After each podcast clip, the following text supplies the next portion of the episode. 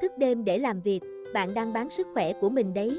Hiện nay, sau giờ làm việc ở cơ quan, nhiều người còn dành cả thời gian làm việc vào buổi tối, có khi làm đến tận khuya hoặc đến gần sáng.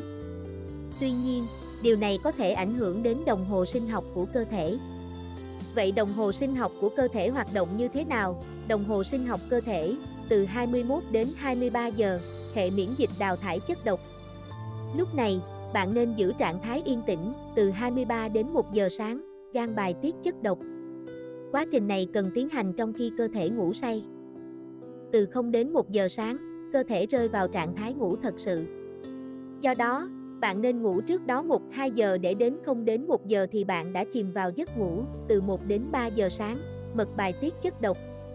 Quá trình này cũng cần tiến hành trong khi ngủ say. Từ 3 đến 5 giờ sáng, phổi bài tiết chất độc. Vì thế, những người đang mắc bệnh ho thường ho dữ dội vào khoảng thời gian này, từ 12 đến 4 giờ sáng, tủy sống tạo máu. Do đó, bạn cần ngủ say, không nên thức khuya, từ 5 đến 7 giờ sáng, ruột già bài tiết sau một giấc ngủ dài. Do đó, khi không được ngủ, cơ thể sẽ không có cơ hội bài tiết chất thải và tích tụ lại trong cơ thể. Những tác hại khi thức khuya. Một, đường huyết cao. Một nghiên cứu năm 2015 cho thấy người thức khuya có lượng đường trong máu cao.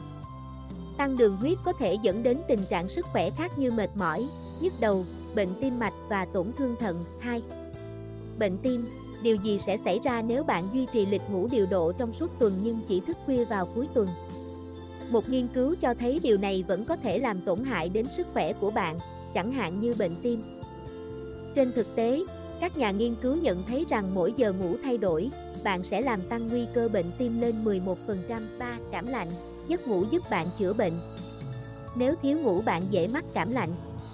Theo Mayo Clinic, giấc ngủ ảnh hưởng đến hệ miễn dịch của bạn. Nếu đang bắt đầu bị bệnh và không ngủ ngon giấc, bạn có thể làm cho tình hình trở nên nặng hơn vì cơ thể không đủ thời gian để chống lại bệnh tật hoặc nhiễm trùng. 4.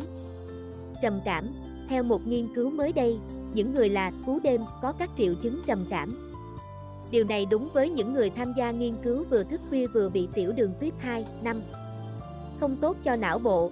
Một báo cáo năm 2016 của Texas A&M gợi ý rằng thức khuya thường xuyên hay thiếu ngủ không tốt cho trí nhớ dài hạn và ảnh hưởng tiêu cực đến hoạt động của não bộ.